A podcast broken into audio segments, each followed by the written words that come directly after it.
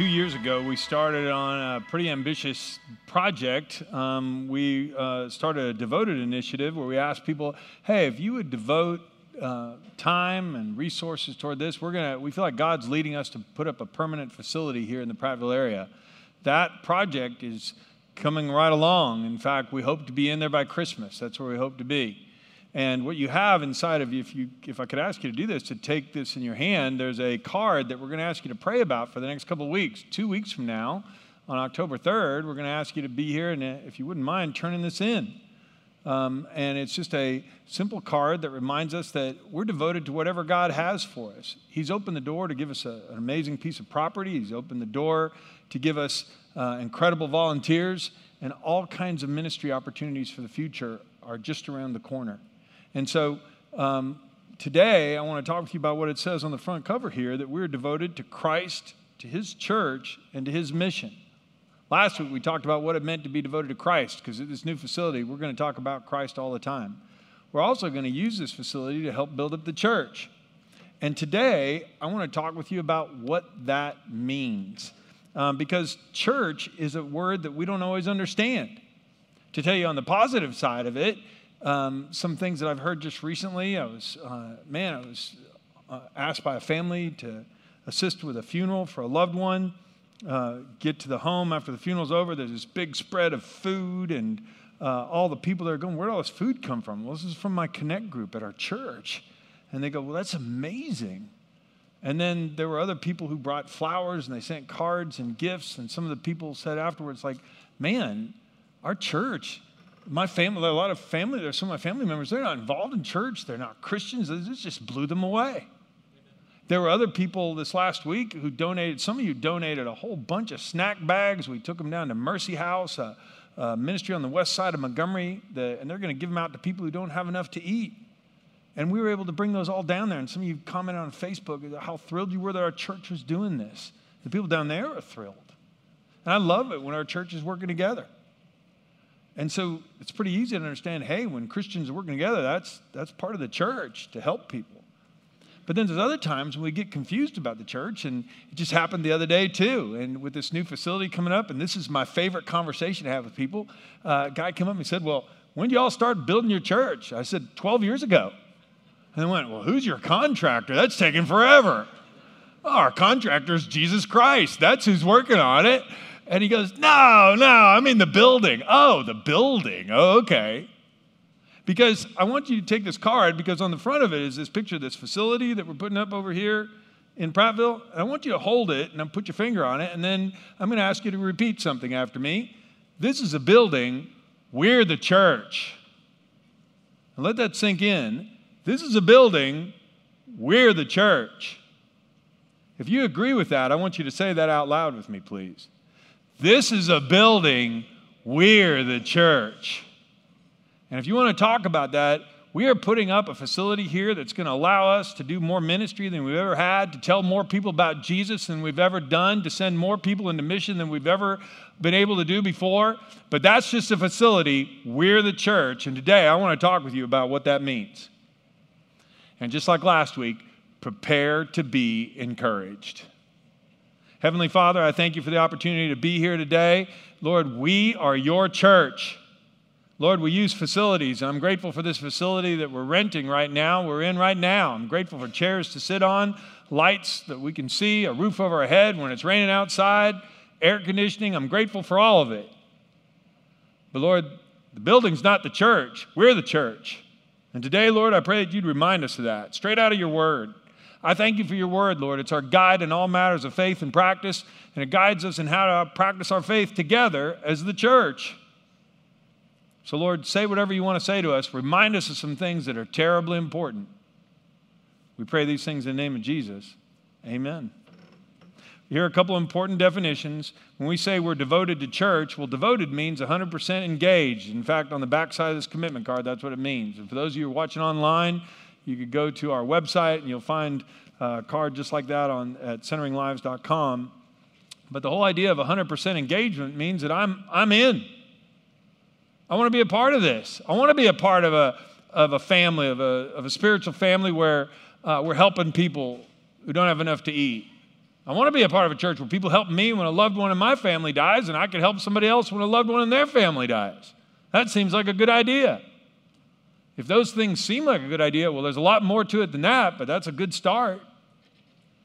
But in our culture, we need to define some things. We need to remind ourselves that church in the New Testament, there was a word for it. It was ecclesia. That's ancient Greek. And it was a church, it's a word that simply means group, like a group of Christians. And so when you have a group of Christians together, it could be a small group meeting in a house, could be a group of people out on a missions project, could be a large group of us gathering for worship. But a group of Christians, that's what it's talking about. Now, in our culture today, sometimes church is redefined in some other ways, or we've, in common vernacular, it can also refer to a building or a worship service or a denomination. I mean, when the person was asking me, How long have you been building your church? they were talking about the building where we meet. I mean, you understand that. If a group of Christians always meets at the same place, eventually that place takes on the name where the church meets, or it becomes the church. So the First Baptist Church is the corner of Fifth and Elm or whatever, and uh, the United Methodist Church is across town. Well, that's the building location. Can also refer to a denomination, you know, the Presbyterian Church, the United Methodist Church, the Southern Baptist Church. Could mean a whole bunch of churches under one banner. Could also be used to refer to a worship service. Went to church today, the preacher went long. That happens at other churches, I've understood. So, anyway, I, I've heard that. But anyway, yeah, I'm going to move on. But the idea is simply this is that church can mean those things, but what do we mean by it? Well, today we want to talk about what does the Bible say? And it doesn't talk just about a building or a denomination or even just a worship service. It talks about that grouping and how God uses that in our world to impact our world and also to grow us up at the same time. Pretty amazing. But here's another note that's important. In the Bible, church never refers to just one person. Never. Paul and Barnabas also appointed elders in every church. When Paul and Barnabas were out sharing the gospel, starting churches, telling people about Christ, everywhere they went, they got groups of Christians together and organized them. With prayer and fasting, they turned the elders over to the care of the Lord in whom, in whom they had put their trust. And finally, they returned by ship to Antioch of Syria, where their journey had begun. The believers there had entrusted them to the grace of God to do the work they'd now completed. So, upon arriving back at Antioch, they called the church together and reported everything that God had done through them. And so, Paul and Barnabas, everywhere they went, they told people about Christ. When people came to Christ, they organized them in groups, ecclesias, in churches, and appointed leaders over the churches. When they came back home, they gathered together with a group of Christians, the ecclesia that had sent them out, and that was the church. I'm going to all this length to remind us the church is always a group because in our culture today, we become, well, Americans are terribly individualistic anyway, but today, because of cell phones and other things, I mean, we can watch a worship service from churches all over the world anytime we want. That's pretty easy to do. And we can say, well, I guess that's church when really all I've done is watch a worship service and I don't have any relationships with people at all. I'm grateful there are people watching this message right now. So please don't get me wrong. I'm all for technology. But if that's all there is, I want to remind us there's if that's all you've ever experienced about church, I want to remind you there's so much more you need to know. Because the church is a group and God has a plan for us to reflect him and to bring him glory in our culture and also to grow us up, like I said, at the same time. It's pretty amazing. In fact, that brings us to point B. God has always desired to create a group of people whom he can call his own, love him, and bring him glory. That's what was going on uh, when he appeared to Abraham in the Old Testament. God said to him, You will be called Abraham, for you will be the father of many nations. Abram, his original name, meant father, but Abraham means the father of many, many nations. This is the everlasting covenant. I will always be your God and the God of your descendants after you. I want the whole group to be my people. Hundreds of years later, it appeared to Moses, and when he told him this, he said, Therefore, say to the people of Israel, the descendants of Abraham, I am the Lord, and I will free you from your oppression. and I will rescue you from slavery in Egypt. I'll redeem you with a powerful arm and great acts of judgment. I will claim you as my, as my own people, and I will be your God. I want a people. And then God led his people to the promised land. And what's so interesting is, is that if you do a study of the Old Testament geography, the promised land where God led his people was centrally located on a land bridge where all the kingdoms that would trade and interact with each other from Europe and Asia and Africa, well, they all had to come through Israel. In fact, in Ezekiel, the prophet Ezekiel in Ezekiel 5 is uh, giving a message to the people in Jerusalem, and, and God is frustrated with them, and there's going to be judgment upon them because he said, Jerusalem, I put you there in the middle of all the nations on earth. I strategically located you because I wanted you to be my people living out a relationship with me in front of the rest of the world so they could see that their idols are worthless and if they would just trust me, then they would know the real God, the creator God of the universe. That's why he put them there. But over and over again in the Old Testament, every time people would try to do that, they'd always fall short. They'd start out okay and they'd fizzle and they'd drift away. In the New Testament, what we talked about last week, why we celebrate Christ so much, is that Christ died on the cross to pay the penalty for our sins. And through a relationship with Christ, we can have the Holy Spirit now. And He empowers us to really be the people God has always wanted.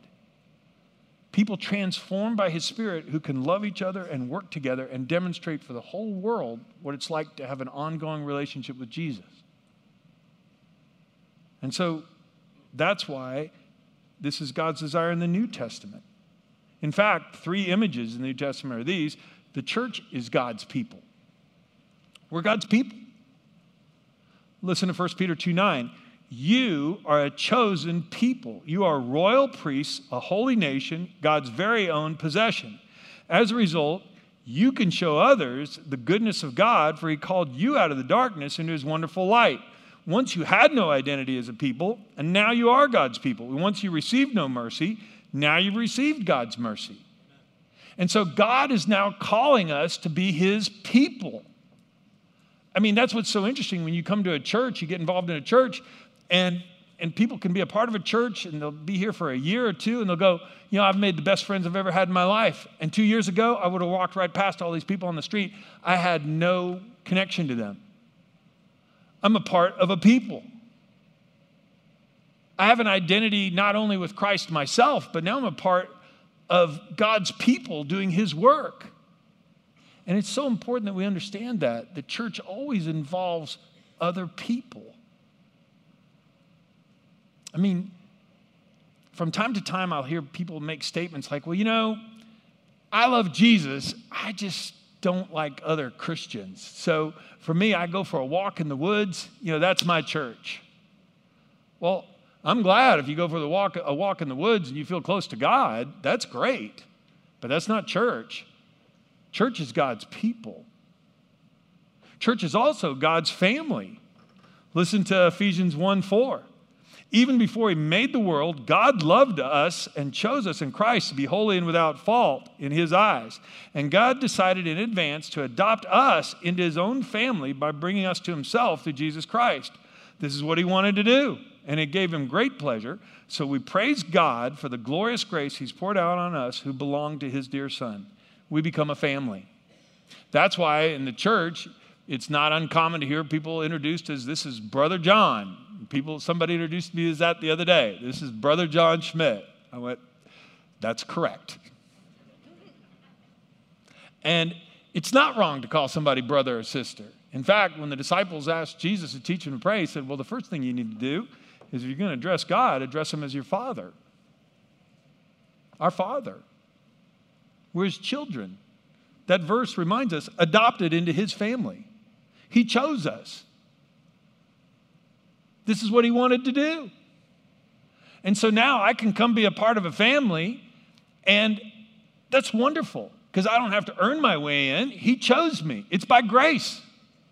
So, no matter who we are, no matter what we've done, Jesus said he died on the cross to pay the penalty for our sins. If that's good news, would you say amen? And then by his grace, he chose to bring us together with a bunch of other people who've been saved by his grace. If that's good news, would you say amen? amen.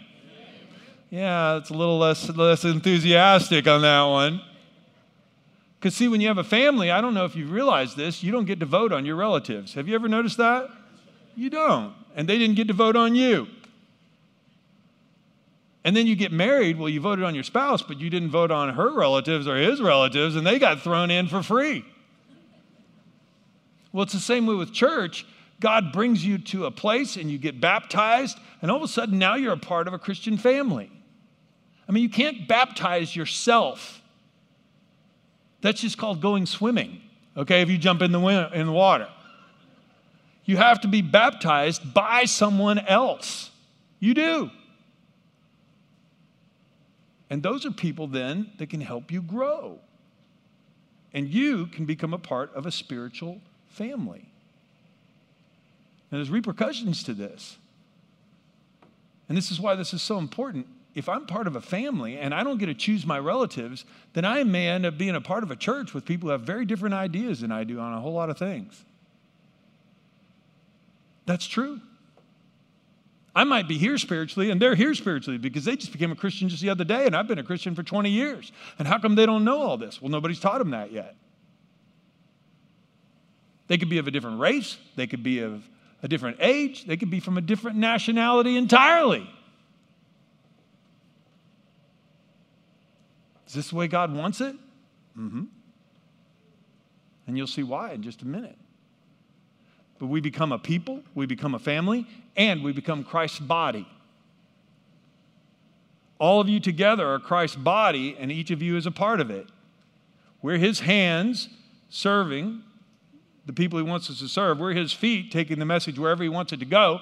We're his mouthpieces explaining what's going on. We're his eyes seeing needs in our culture, in our city, around the world. We're his body, and he wouldn't give us a body unless he had something for us to do. So, this is all important. And that's why we're taking the time to say devoted means 100% engaged to being Christ's people, to being his family, to being his body. Now, this gives us pause and it should. Because there are some do's and don'ts if we're going to do this correctly for being devoted to Christ's church. If we're going to be devoted to being God's people, His family, and His body, then first of all, we do need to love each other. Jesus said this the night before He was crucified, John 13, to His disciples. Now, so now I'm giving you a new commandment love each other just as I have loved you. And you should, you should love each other. Your love for one another will prove to the world you're my disciples. Well, of course it will. I mean, think about this. He throws us together in this spiritual family, brothers and sisters, different levels of maturity, different races, different backgrounds, different, all kinds of different. And he throws us together in one big group. And then the rest of the world sees how we work that out, how we love each other. In fact, John, one of the disciples who was there that night, who recorded, who recorded John 13, wrote later in his life in 1 John 4 20, if someone says, I love God, but hates a fellow believer, that person's a liar. For if we don't love the people we can see, how can we love God whom we can't see? Talk's cheap. We're telling people that Jesus came into the world, forgave us of our sins, gave us the Holy Spirit, is transforming us from the inside out. Prove it.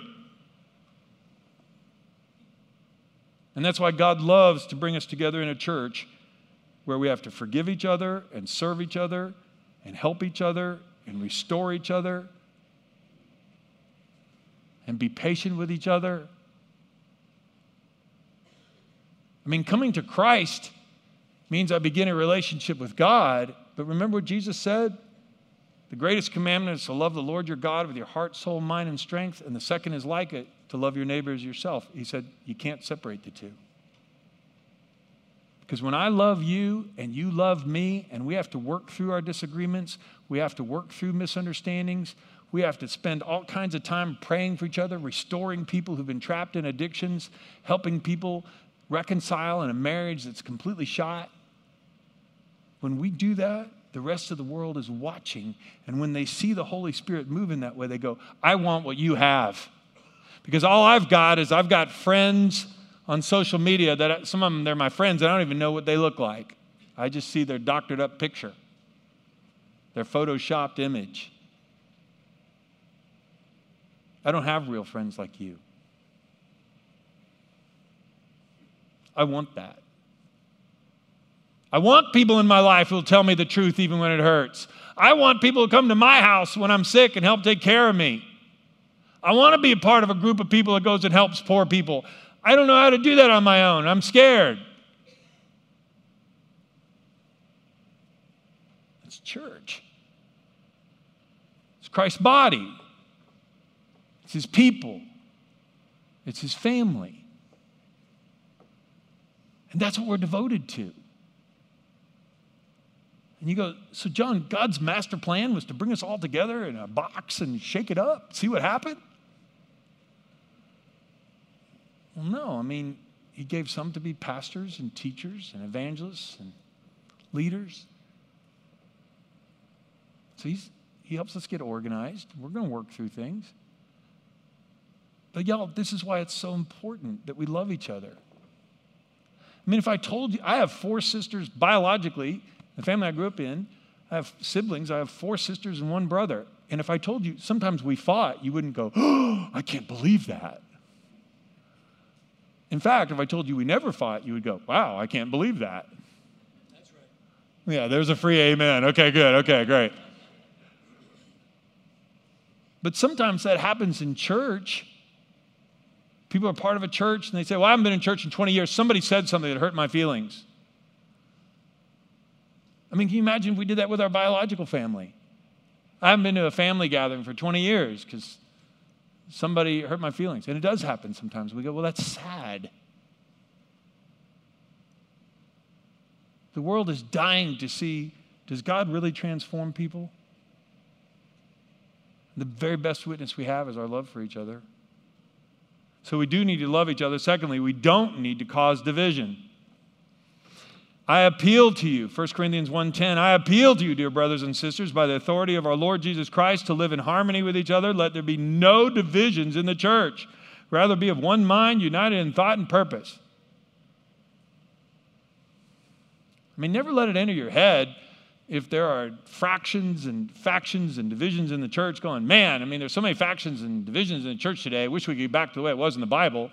Yeah, where there were factions and divisions in the church. This is human nature. That's why we have to love each other and forgive each other. And not allow divisions to happen. Divisions can happen because we're critical, divisions can happen because we're just apathetic.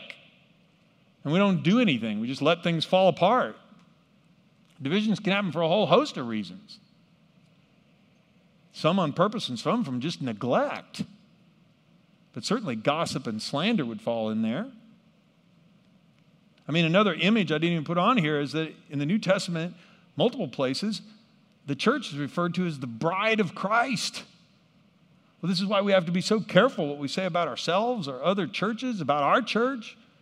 We have to be careful. Because the church is the bride of Christ. And say, Jesus, I love you, I just don't love your bride. Well, I don't think that would go well if somebody told me, John, we want you to come over for dinner. Well, great, Debbie and I will be there. Oh, don't bring Debbie. We can't stand her. We think she's stupid. well, that's going to be a short conversation. In fact, I'm going to have a conversation now when I get home because I use that illustration.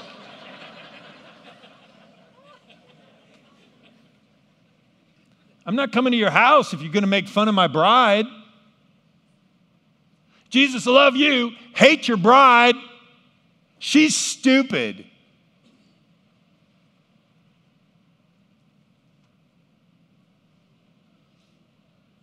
That doesn't work. Do we need to come to Christ for a personal relationship with Him? Yes. Do we need to love others who come to a personal relationship with Him? Yes. Both and. And that's what we're devoted to here. That building is going to allow us to expand. It's going to bring in more people, and some of them you're going to love, and some of them are going to love you. Some of them will be so different from you, you're going to scratch your head and go, I don't even know how to relate to them. And they'll feel the same about you. I hope that's okay with you because I want to see a lot of people get baptized who need Jesus. Mm. We also need to do things together. I mean, when we have proximity, there's an opportunity for relationships to grow. Because we loved you so much, Paul wrote to the Thessalonians, 1 Thessalonians 2 8, because we love you so much, delighted to share with you not only the gospel of God, but our lives as well. And this is church. Listen to Acts 2, when the church first got started. They worshiped together the temple each day. They met in homes for the Lord's Supper. They shared their meals with great joy and generosity, all the while praising God, enjoying the goodwill of all the people. On top of that, they were selling things that they, they and giving the money to the poor. They were doing good works all throughout the community man, these people were doing stuff together. This is church. It wasn't just showing up for a meeting three times a year Christmas, Easter, and Mother's Day. This is doing life together. We're devoted to that. I mean, devoted to having meals together, devoted to just dropping by and saying, How you doing?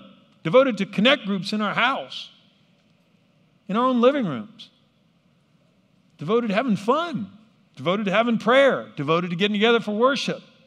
It all counts. That's what we're devoted to. Here's something we don't need to do we don't need to neglect meeting together.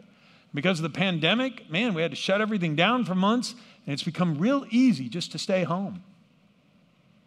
Again, I am so glad when people are watching us online, because some people are immune compromised, they can't get out in public anywhere right now. I'm glad if you're watching us online, praise God. But I don't want you to, but the minute you can do more than just watch something online, let me encourage you to do more. Hebrews 10 24, let us not neglect meeting together as some people do, but encourage one another, especially now as the day of his return is drawing near. The reason why, Revelation 2 4, I have this complaint against you. This is Jesus speaking. You don't love me or each other as much as you did at first. You drifted. I mean, life's like a river. Life, I mean, decisions are still coming. Opportunities, problems, they're coming at us every day. And if I don't have Christian fellowship to think I'm just going to be spiritually strong day after day, week after week, year after year, without any spiritual encouragement, without anybody praying with me, without anybody challenging me or holding me accountable, that I'm just going to keep growing just all by myself, that's ridiculous. Because there is a devil, and he would love to call you, me, off to the side, get us off by ourselves, where we drift far away, and all of a sudden now we're into feeling bad about ourselves, and our tongue has gotten loose, and our temper's gotten short, and we're back into all kinds of sinful habits that we thought were gone for good, and now it's all coming back at us. Backsliding.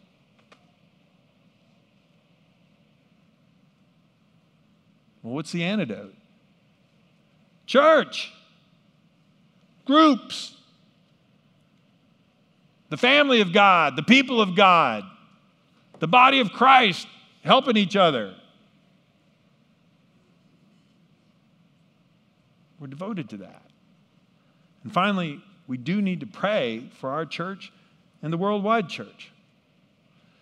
I mean, center point here, we're one little expression of the church. There's lots of expressions all around. Paul and Barnabas did that. Everywhere they went, they started little groups. Still happens. Well, isn't it terrible there's so many churches? No, it's the way it's always going to be.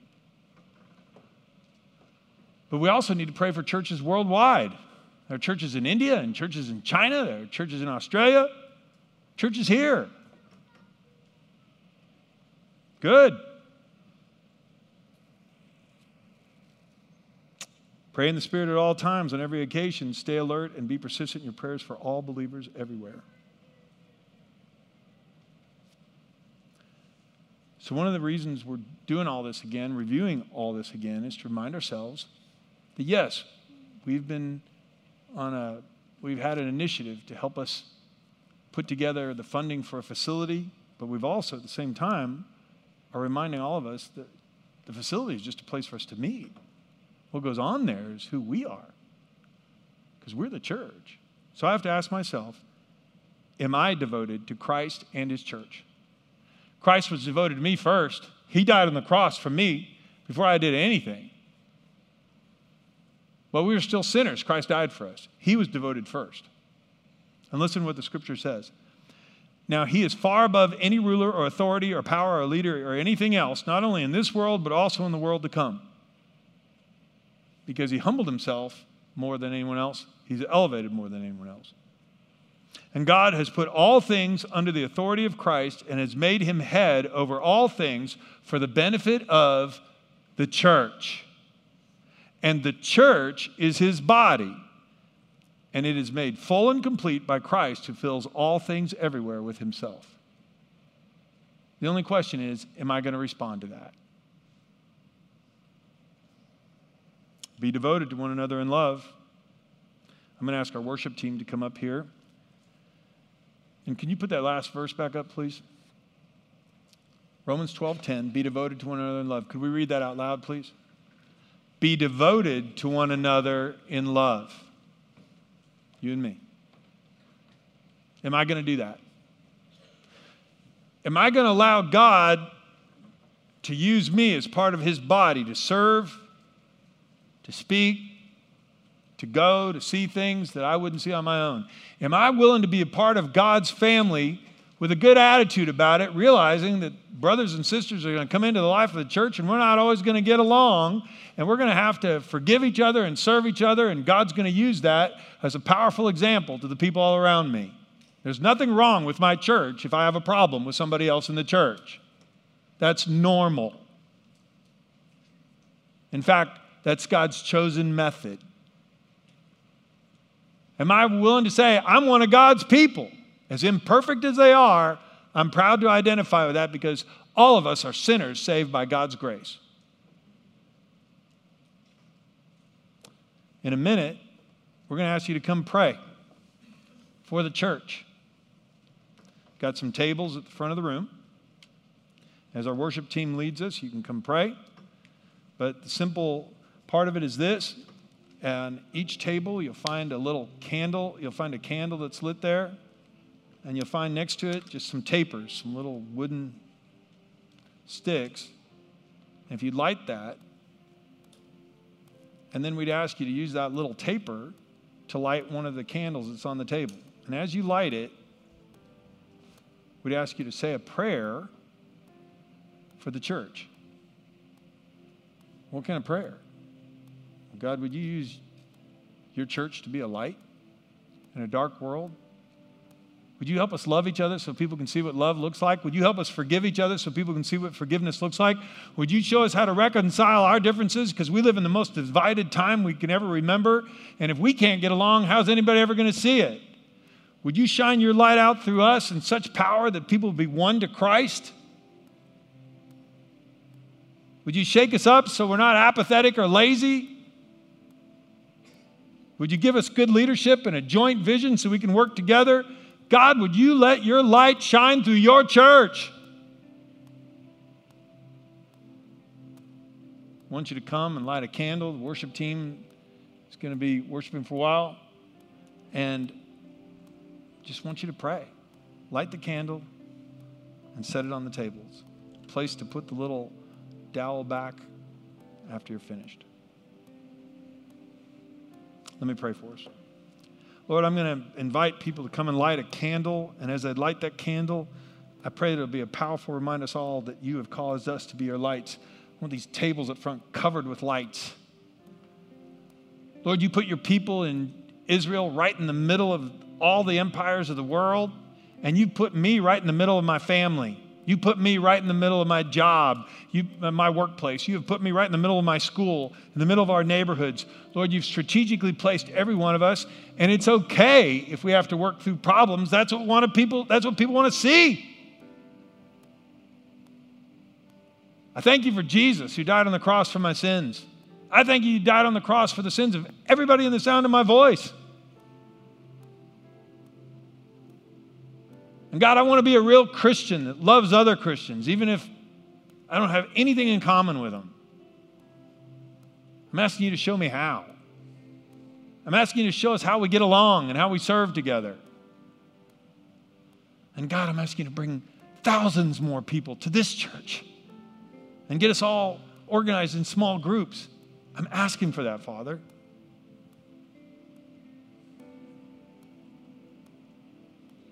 Oh God, this world needs you. This world, we need you. And we want you to shine out through us.